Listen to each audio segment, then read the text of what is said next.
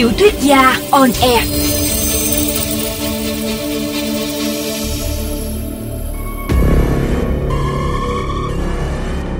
Câu lạc bộ số 7 Tiểu thuyết trinh thám dài kỳ của Zili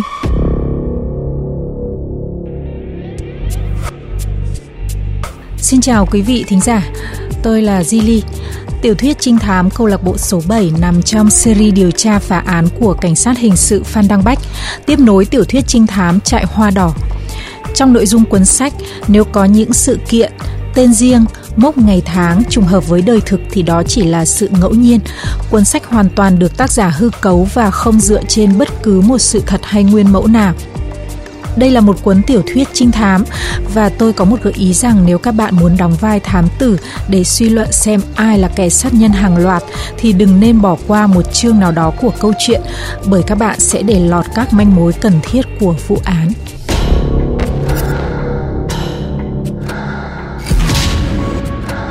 Chương 1 Đêm Halloween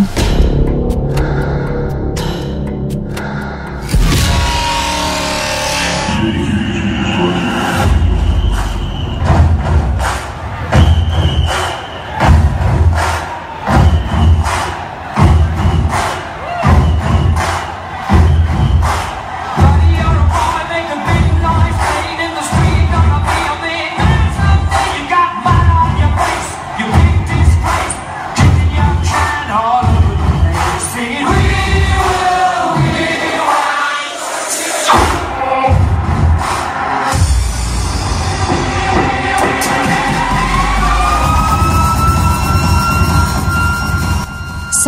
underground nằm lọt thòm giữa khu phố cổ.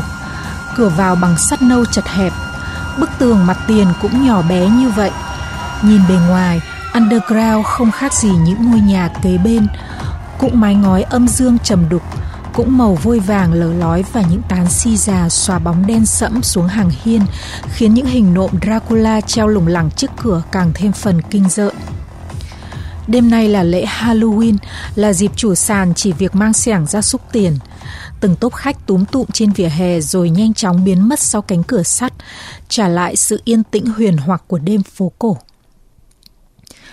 Mỹ Anh đến muộn, cô không bận bịu gì lắm, song cố tình đến muộn, điều đó khiến cho cô có vẻ quan trọng hơn. Cô gái mở cửa taxi và lập tức co người lại vì lạnh. Chỉnh lại chiếc váy dạ len ngắn ngang đùi, vuốt mái tóc tím đỏ gợn sóng dài gần thắt lưng, một luồng nóng bỏng hưng phấn lan truyền khắp cơ thể, khiến cơn gió rét chỉ còn hơi hẩy như hơi quạt. Cô mới 18 tuổi, quá tự tin và kiêu hãnh. Mỹ Anh tiến đến trước cánh cửa gỗ màu nâu, nó tự động mở ra, cô hơi giật mình khi nhìn thấy hai hình nhân đen tuyền đứng đằng sau cánh cửa. Chào, cô gượng gạo. Chào chị, đây là chương trình cho tuần sau ạ. Một hình nhân lên tiếng, đôi sừng đỏ của anh ta được lắp đèn bên trong khiến ánh sáng biến thành màu đỏ lợp ma quái. Mỹ Anh cầm lấy tờ giấy và lần mò trong dãy hành lang dài hun hút. Kinh khiếp thật, cô nghĩ bụng, rất giống cái nghĩa trang. Để gây ấn tượng, Underground tắt hết đèn hành lang, chỉ để vài ngọn đèn xanh nhỏ xíu dưới lối đi.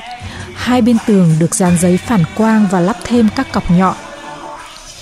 Cô nhắm mắt, để tránh nhìn vào những khuôn mặt quỷ ghê rợn đang đu đưa trên trần. Sau hành lang này, cô sẽ phải rẽ trái ở ngã ba và cuối đường sẽ là cửa vào sàn nhảy. Biển chỉ dẫn dạ quang đã cho biết điều đó. Mỹ Anh đứng trước một hàng rào lem luốc màu sơn đỏ tươi. Trên lắp rèm đen, ánh nến leo lét tỏa ra từ quả bí ngô đầy răng treo trước cửa. Lắm chuyện quá, cô không thích cái trò này. Nếu không vì cuộc vui bất tận với những người bạn, cô sẽ chẳng bao giờ chịu mò ra khỏi chăn ấm vào một ngày đầu đông giá rét để chịu trận màn kinh dị lố bịch của chủ underground. Cô cực kỳ sợ ma, sợ chết đi được. Mỹ Anh đưa tay nắm đấm cửa lạnh ngắt, xoay một vòng, rồi ẩy mạnh. Cánh cửa cách âm nặng trình trịch mở ra một góc 45 độ và ngay lập tức thả ra những âm thanh chát chúa vẫn đang bị nhốt kín. Khói màu mù mịt trộn khói thuốc, đèn trần xoay những vệt xanh vàng nham nhở. Sàn nhảy đông nghẹt đến không còn chỗ đứng. Underground thử nghiệm công nghệ ánh sáng của ngôi nhà ma trong các công viên giải trí, khiến những khuôn mặt trở nên trắng bệch, môi thâm tím và tái xanh, còn đôi con mắt là hai hốc đen lóng lánh. Một hình nhân đen tuyền có sừng đỏ chạy qua, trên tay bưng một khay đặt vài ly rốc và chai rượu mạnh. Khuôn mặt người phục vụ hầu như lấp kín sau chiếc mặt nạ màu đen, chỉ hàm răng là xoáng lóa nhe cười. Chị tìm bàn đặt tên Vũ Phương Đăng. Mỹ Anh hét lên để át tiếng nhạc. Cô không ngờ sàn nhảy đông đến thế này. Và cô cho rằng mình không thể chen chúc vào giữa đám đông để đi tìm các bạn. Em chịu, hôm nay đông lắm, chị nhắn tin cho anh ấy đi. Cô gái phục vụ cũng hét lên rồi biến mất vào giữa bầy yêu tinh đang nhảy nhót. Đồ bỏ cái lừa biếng. Mỹ Anh văng tục tao mong cho mày bị sa thải ngay ngày mai. Câu nguyền rủa của cô ngay lập tức lọt vào tai một gã đang đứng bên cạnh. Gã này chỉ đeo chiếc băng đen bịt một mắt và có vẻ cũng đang lạc nhóm. Còn anh mong cho chỗ này bị một quả bom bít cửa vào, xem màn kinh dị đến đâu. Gã cười khủng khục rồi đưa hai ngón tay lên mổ hít sáo. Tức thì rất tình cờ, tay DJ trên bục sân khấu cất giọng khàn khàn như vọng lên từ âm ti. Wake up dead, go round and dance. Wake up dead, join us and dance. Điên rồ, Mỹ Anh lầm bầm rồi rút điện thoại. Trong khi cô vừa kịp bấm vào một phím màu xanh thì trên màn hình chợt hiện ra một khuôn mặt dập nát. Mỹ Anh kêu lên và suýt đánh rơi điện thoại. Tức thì một bàn tay lạnh toát luồn vào bụng cô. Bất ngờ chưa cưng. Trò vớ vẩn. Mỹ Anh huých khỉu tay vào người vừa rồi. Nếu các tối thứ bảy anh còn để em đi một mình thế này nữa thì tốt hơn hết là chia tay chứ gì. Người trẻ tuổi có bộ diêm mép giả màu đen tương phản với chỏm tóc đỏ dựng ngược, ghé sát tai Mỹ Anh, hơi nóng ẩm lửa ướt luồn vào lỗ tai cô nhồn nhột. Anh thuộc bài lắm rồi em ạ, chỉ thi thoảng thôi, xe của anh phải chừa, sửa chữa tí chút. Em có đi được không hay anh phải bế em vào? Không khiến, mọi người đến hết chưa? Đông đủ rồi, đang ngồi trong kia. Anh ta chỉ vào trong góc, Chỗ mọi khi là cái bục cao hơn mặt sàn, hôm nay hàng rào inox đã được treo thêm vài chiếc sọ người nhỏ tí xíu. Đăng, anh lấy đâu ra cái hình dễ sợ thế? Sợ không? Của độc đấy. Ban nãy thằng Đắc share Bluetooth cho cả bọn. Thấy ghê à? Mỹ Anh chưa kịp nói hết câu đã bị Đăng kéo tay vào giữa đám đông. Anh đi trước, cố gắng xô đẩy để tạo một lối đi cho cô người yêu mới đến. Mỹ Anh nhìn thấy những người bạn đã ngồi đông đủ quanh chiếc bàn tròn. Ngoài Mai Ly, Kim Trang còn có một cô gái lạ mà Mỹ Anh đoán là người yêu của Đắc. Anh Đắc cái hình, một luồng ánh sáng quét lên bàn căng ngang lời cô. Mỹ Anh hét lên và nhảy lùi ra sau sợ hãi. Giữa bàn là một ngón tay bị cắt cụt, trên còn đeo nguyên chiếc nhẫn. Tất cả cười phá lên thích thú, chống ngực đập thình thịch. Mỹ Anh tựa lưng vào hàng rào inox. Cái gì thế? Bánh Halloween, Đắc cười quái trí. Tụi Under năm nay được lắm, nghĩ ra rất nhiều chiêu trò. Trong thực đơn còn có cả một bàn tay đầy máu và vài cái tai nữa em có muốn thử không? Thôi đi ghê quá, có gì hay đâu. Hay chứ, đắc nhòn nhòn ngón tay cụt và nhanh chóng nhét vào miệng có hai hàm răng xanh lét rồi nhai nhồm nhòm. Thú vị thật, máu me, kinh dị, mình thích cái không khí này. Tất nhiên rồi, một đêm ấn tượng đang hồ hởi và cũng định nhấc một ngón tay cụt Mỹ Anh ngăn anh lại. Thôi đừng, anh mà ăn cái thứ ấy là em. Chia tay anh chứ gì. Đăng nhe răng ra cười. Cùng lúc đó, gã DJ đeo mặt nạ Baba Yaga lại hạ giọng rên rỉ. Wake up dad, go around and dance. Wake up dad, test my blood and dance. Wake up dad, go and round and dance. Đang lặp lại và kéo tay Mỹ Anh ra giữa sàn nhảy. Họ không có chỗ, đành đứng sát nhau mà lắc lư. Đăng giơ hai cánh tay lên trời, miệng hét to. Chân không nhảy được thì cho tay nhảy vậy. Mỹ Anh theo phản xạ nhìn lên và chợt giật mình khi thấy trên hành lang tầng 2, đằng sau đám người xúm xít cạnh lan can inox, có một hình nhân mặc áo choàng đen, đeo mặt nạ đen lấp trong bóng tối. Cô cảm thấy chán mình gai lên, thứ giác quan bản năng khi bắt gặp một ánh mắt đang chiếu tướng. Mỹ Anh lắc đầu. Khi cô ngẩng lên lần thứ hai, người mặc áo choàng đen đã biến mất. Chắc lại nhân viên phục vụ sàn nhảy làm cò mồi, cô nhủ thầm. Cái lễ hội hóa trang kiểu này không mấy khi được khách hàng hưởng ứng bằng các bộ trang phục quái lạ. Phần lớn những người giả trang là nhân viên của underground, họ quấn băng khắp người thành sắc ướp hoặc đeo mặt nạ quỷ và đội tóc giả là một búi rắn bằng cao su. Gã DJ cũng mặc áo choàng đen, đeo mặt nạ mũi khoằm và một tay cầm micro, một tay cầm chổi. Tiếng đĩa miss rít lên rồi nhạc ngưng bặt. Trong khoảnh khắc im lặng, Mỹ Anh lại thấy người mặc áo choàng đen xuất hiện phía đầu cầu thang bên này. Cách giả trang của anh ta giản đơn, song gợi lên vẻ gì đó u ám, đe dọa. Cô vội bỏ về bàn. Sao thế? Đang gọi với theo. Không, em khát nước thôi mà. Tuy nhiên sau đó Mỹ Anh lại đi tuốt ra cửa. Đi đâu đấy? Cô không nghe thấy tiếng gọi của Đăng. Cô chen vào giữa đám đông. Cô cần một chút nước mát để vã lên mặt. Mặc dù nhiệt độ ngoài trời hôm nay xuống còn 10 độ C, nhưng Mỹ Anh thấy hơi nóng bốc lên tận đỉnh đầu. Không khí quá ngột ngạt. Cô mở cửa và nhanh chóng khép lại. Tiếng hú gào wake up dead nhỏ dần rồi mất hẳn. Hành lang trở lại yên tĩnh. Ánh sáng màu xanh hắt những tia ma quái lên hai bàn tay trắng bệch của cô. Mỹ Anh lần theo chỉ dẫn để tìm toilet, không như những nơi khác. Khách phải đi hết dãy hành lang rất dài này, quay trở lại ngã ba khi nãy rồi rẽ trái. Cuối hành lang sẽ là một cánh cửa gỗ cũ kỹ không được trang trí dù chỉ là một vài màu giấy màu. Cánh cửa đó sẽ mở ra một sân giữa, băng qua sân giữa là khu phụ. Đây từng là một kho chứa gạo cũ thời Pháp thuộc. Công trình này vẫn thuộc quyền quản lý của nhà nước nên nó mới được cho thuê làm sàn nhảy nhờ tài ngoại giao mà đúng hơn là quan hệ tay trong của chủ sàn underground. Bằng không, con ngõ này đã chen chúc những hộ dân trên từng mét vuông trong các ngôi nhà hũ nút và sẽ chẳng bao giờ họ bỏ qua cho một khu vui chơi giải trí lúc nào cũng như dã dò vào lúc nửa đêm. Nhưng cũng chính vì vậy mà những lối đi hẹp không người này khiến cô gái nhút nhát bị tức thở vì những hình ảnh ma quái tưởng tượng. Mỹ Anh lần mò trong bóng tối và mở cánh cửa gỗ. Hơi lạnh buốt lập tức thốc thẳng vào lồng ngực. Đêm đông cuối tháng không một ánh trăng sao. Underground tận dụng diện tích của một kiến trúc lâu đời trên phố cổ nên không thể thay đổi kết cấu. Chủ sàn vẫn đành duy trì cái sân giữa cổ xưa từ cả nửa thế kỷ. Trong này cũng có một cây si già, bóng của nó trùm lên tối đen cả một góc sân, khiến ngọn đèn vàng vọt duy nhất thắp sáng cho khách cũng hầu như chẳng giúp ích được gì. Chỗ này không cần phải trang trí những phụ kiện Halloween cũng đã đủ kinh dị lắm rồi. Mỹ Anh nhủ thầm, lòng thấy hơi khó chịu. Cô bước ngang qua sân và đi vào nhà vệ sinh nữ. Không tồi tàn như bên ngoài, khu vệ sinh được cải tạo tối tân hệt một khách sạn 5 sao. Những phiến đá lát đen sáng bóng lên dưới ánh đèn, một bản nhạc dịu dàng phát ra từ chiếc loa nhỏ xíu gắn trên trần. Rõ may mắn rằng tay quản lý đã quên mất chi tiết này, nếu không hẳn hẳn đã thay thế bằng một bản nhạc rùng rợn hơn, đủ khiến khách ra vào phát ốm lên vì sợ. Cô nhìn vào gương, thấy đôi gò má hơi ửng đỏ vì ly whisky khi nãy. Cô vã nước ấm lên mặt, lấy một chiếc khăn tay từ chồng khăn thơm phức để sẵn bên cạnh, thấm những giọt nước đọng trên mí mắt, rồi hơ tay trên máy sưởi. Bình thường phòng vệ sinh nữ lúc nào cũng đầy ắp người, là các cô gái tranh thủ vào chỉnh sửa áo quần và tô vẽ lại khuôn mặt. Nhưng có lẽ hôm nay quá lạnh, không ai muốn chui ra ngoài trời dù chỉ là một vài giây. Cô cũng bôi thêm Luminous lên bờ môi cho bóng mọng. Nhìn vào gương lần cuối rồi quay ra. Tuy nhiên, cô lại bước vào một phòng và ngồi xuống cho dù hoàn toàn chưa cảm thấy buồn tiểu.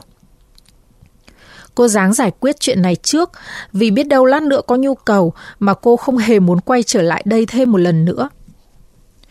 Có tiếng kẹt cửa. Mỹ Anh thở hắt một cách thoải mái vì có thêm người. Tuy nhiên, không có thêm tiếng mở cửa ở khoang bên cạnh. Không thấy tiếng xả nước trên lavabo, không loạt soạt của áo quần và túi sách. Có lẽ cô gái kia chỉ cần một chiếc gương to để trang điểm lại Bước chân của cô gái bên ngoài bắt đầu chuyển động, tiến về khoang của cô và dừng lại. Sang bên kia đi, trong này có người rồi, Mỹ Anh nghĩ thầm. Ở đây có đến 6 khoang tất cả, và cô gái ngốc nghếch ngoài kia cứ đứng yên lặng chờ đợi bên cánh cửa. Cô ta tiến thêm một bước và qua phần hồng dưới cánh cửa. Mỹ Anh thấy một bàn chân đi ủng đen xù xì vẫn với dáng vẻ chờ đợi. Cô đứng lên, chuẩn bị mở cửa để xem cô nàng dớ dần kia là ai thì lại thêm một tiếng kẹt cửa nữa bàn chân đi ủng biến mất Mỹ Anh kéo chốt và ngay khi cánh cửa vừa mở hé, một bàn tay lạnh buốt đã đẩy cô trở lại vào bên trong. Cô kinh ngạc mở to mắt và thốt lên. Đăng, anh làm cái gì ở trong này? Đi theo em chứ còn làm gì nữa. Anh chàng nhanh tay chốt cửa lại và kéo thấp chiếc váy dạ len của cô lên cao. Sao anh dám vào nhà vệ sinh nữ? Hóa trang hết thế này biết ai là nam ai là nữ. Đang kéo chiếc mặt nạ và hôn tới tấp lên mặt lên cổ cô. Mỹ Anh ngồi đầu ra và thì thầm. Trong này cũng có người đấy. Không có ai, tất cả các cửa đều mở. Vừa rồi còn có người đứng bên ngoài mà. Mà có thì đã sao? Hôm nay em làm sao đấy? Tay anh lạnh như tay ma ấy nó đang chờ em làm ấm lại mà. Mỹ Anh thấy những luồng hơi lạnh truyền từ đùi lên bụng Rồi lên ngực, lên cổ. Cô tìm kiếm những điểm tựa trên vách tường Và cố kìm nén những âm thanh thoát ra từ cơn khoái lạc nhưng vô ích. Điều mà cô lập tức cảm thấy là ngượng ngùng ngay khi đang chấm dứt những chuyển động cuối cùng trên cơ thể. Cô hình dung ra lúc mở cửa, bên ngoài sẽ đầy nhóc những cô gái đang tròn xoe mắt tò mò về phía cánh cửa ghi đóng kín. Tuy nhiên phòng ngoài vẫn vắng lặng như lúc cô mới vào. Anh đã bảo không có ai mà, đang nháy mắt. Anh chàng kéo mặt nạ lại như cũ và khoác vai cô đi ra, đường hoàng như thể vừa bước ra từ nhà hát. Sân giữa im lìm và lạnh lẽo. Khi Mỹ Anh kéo lại, cánh cửa gỗ thông ra sân để bước vào dãy hành lang ấm áp. Trong một phần nghìn giây, cô chững lại vì một bóng đen thoáng hiện ra dưới gốc si già. Bóng đen mặc áo choàng. Chính là người đeo mặt nạ đứng trên tầng 2 trong khu vực sàn nhảy. Qua ánh đèn quành quạch ngoài sân, chiếc mặt nạ tạo một ấn tượng vô cùng khó chịu. Đó là hình ảnh chưa từng xuất hiện ở bất cứ bộ phim kinh dị hay một truyền thuyết ma quái nào chỉ là một gương mặt màu trắng phẳng lì không mũi mồm với hai hốc mắt đen ngòm u tối. Bóng đen khẽ di chuyển, Mỹ Anh nghẹt thở, người này đi một đôi ủng đen xù xì. Chiếc ủng đã xuất hiện ngay trước cánh cửa của cô khi nãy. Cô đóng sập tấm gỗ dày nặng nề rồi rào bước đuổi theo đăng. Họ nhanh chóng trở về không gian tràn ngập khói thuốc, hơi rượu và âm thanh ngàn ngạt từ những chiếc loa thùng – cả nhóm đã lẫn vào đâu đó trong đám đông đang nhảy múa. Lần này, Mỹ Anh không tham gia nữa cho dù Đăng đã bỏ cô ở lại một mình để ra cùng các bạn. Một chiếc bánh Halloween hình ngón tay chưa ai đụng đến vẫn lăn lóc giữa bàn. Cô lén dùng một que khuấy bằng nhựa gầy ngón tay xuống đất. Ba kim chỉ trên đồng hồ đeo tay của cô đã chuẩn bị chập một. Khi Đăng và những người khác quay trở lại bàn, Mỹ Anh lên tiếng. Em phải về. Sao thế? Sao thế? Tất cả đồng thanh. Lát nữa trao giải nữ hoàng xinh đẹp mà.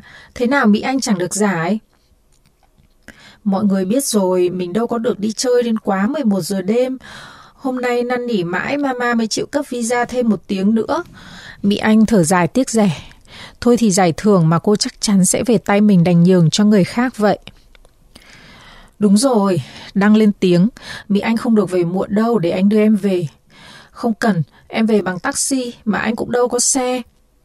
Em về một mình có ổn không? Ổn hơn là anh đưa về. Mỹ Anh nháy mắt đầy ý nghĩa, nhớ đến màn cuồng nhiệt đằng sau sân giữa. Anh cứ ở lại chơi tiếp, tạm biệt mọi người. Thế thì bọn mình cũng về luôn. Miley và Kim Trang đồng thanh. Các cậu muốn giải tán underground đây mà. Đắc trưng hửng. Đăng đứng lên mở đường để đưa các cô gái len qua đám người đông đúc ra ngoài. Những nhân viên đeo sừng đỏ mở cửa cho họ và cúi chào lịch sự. Gió lạnh lúc này làm Mỹ Anh dễ chịu. Tất cả đều đi taxi, Miley và Kim Trang về cùng đường nên họ lên chung một xe. Đăng kéo Mỹ Anh sát vào mình khuôn mặt lậu vẻ áy náy. Anh xin lỗi vì hôm nay không đưa đón em được. Chỉ một lần thôi nhé. Mỹ Anh hôn lên má người yêu. Hẹn gặp anh ngày mai. Chúc anh ngủ ngon. Ngủ ngon nha, Hani. Họ hôn gió và Mỹ Anh tiến về chiếc taxi còn lại đang đậu xế bên kia đường. Hãng Hoa Sen. Cô yên tâm vì thương hiệu quen thuộc, sẽ không bị bắt chẹt giá cả. Cô bước vào cửa sau, thu đôi chân dài lên sàn xe và vẫy chào lần nữa. Cho tôi về chung cư Paradise. Chiếc xe từ từ chuyển bánh và phòng vút đi trong đêm tối. Hai ly whisky làm má cô nóng bỏng, đầu óc hơi trứng choáng. Cô vẫn còn lâng lâng vì cuộc vui vừa rồi, cho dù có vài điều vụ khó chịu vô hình đang vùi kín trong tiềm thức. Chiếc xe chạy rất nhanh trong khu phố cổ ngoằn ngoèo rồi phóng ra bờ sông. Các tài xế taxi luôn chạy với tốc độ tử thần. 100 chiếc taxi thì đến 99 chiếc bị móp đầu chóc sơn. Khu vực này bị cháy gần hết đèn đường. Tuy nhiên, qua ánh đèn pha lờ mờ, Mỹ Anh vẫn cảm thấy một điều gì đó không ổn. Rất lâu sau, cô mới giật mình ngồi thẳng trên lưng ghế. Con đường này vẫn chạy dọc bờ sông, nhưng chiếc xe đang hướng lên phía thượng nguồn chứ không phải đi về hạ lưu con sông như đúng hướng phải thế. Này anh, sai đường rồi, khu chung cư Paradise phải đi hướng ngược lại. Người tài xế vẫn chạy thẳng nhưng không nghe thấy chỉ dẫn của khách hàng. Tôi bảo sai đường rồi, anh quay lại. Lúc này, Mỹ Anh mới để ý đến khuôn mặt người lái. Cô không bao giờ để ý đến nhân dạng những người lái taxi cũng như bắt chuyện với họ. Tuy nhiên, người này không có khuôn mặt rõ ràng vì anh ta đeo cặp kính đen lấp nửa phần mặt. Nửa phần mặt dưới khuất sau cổ áo blue to sù sụ. Đeo kính đen lúc lái xe nửa đêm thế này ư? Chiếc xe vẫn chạy với tốc độ bất bình thường. Khắp người cô ớn lạnh. Anh dừng lại, nếu không tôi sẽ mở cửa xe. Dứt lời, cô với tay ra cánh cửa nhưng nó đã bị chốt chặt. Mỹ Anh run rẩy rút điện thoại và bấm số mới nhất. Đầu dây bên kia đổ những hồi dài trong tuyệt vọng. Đang đang nhảy, để điện thoại trong túi áo, hoặc nhạc ầm quá, hoặc anh say quá không thể nghe thấy tiếng chuông. Có phải anh định? Chiếc xe đột ngột phanh kít lại, cả người cô chúi về phía trước. Người tài xế kỳ dị ngồi bất động trên ghế lái. Chiếc xe đậu trên con đường không một sự sống. Bên phải cô là dòng sông đục ngầu đang cuộn chảy, bên trái là cánh đồng nhấp nhô những bia mộ đen xì. Mặt đồng hồ điện tử xanh led trên xe hiện số 12 giờ 30. Mỹ Anh thấy chóng mặt. Người tài xế chậm chạp kéo cổ áo xuống, bỏ kính và từ từ xoay mình lại. Hình ảnh cuối cùng mà cô gái 18 tuổi xinh đẹp nhìn thấy trên cõi đời này không phải là cha mẹ, cũng không phải những người bạn trẻ trung đầy sức sống, mà là một dung mạo ghê rợn như trong những thước phim phục vụ cho ngày lễ Halloween. Tiếng hét kinh hoàng của cô gái bị nhốt kín trong chiếc hộp chữ nhật bốn bánh giữa đêm đông giá lạnh. Nếu thoát ra ngoài, nó chỉ có thể hòa cùng những thanh âm hư vô giữa thời khắc mà đất và trời cận kề trong giao hòa. Thời khắc mà những âm hồn đang luẩn khuất cùng bóng tối u linh.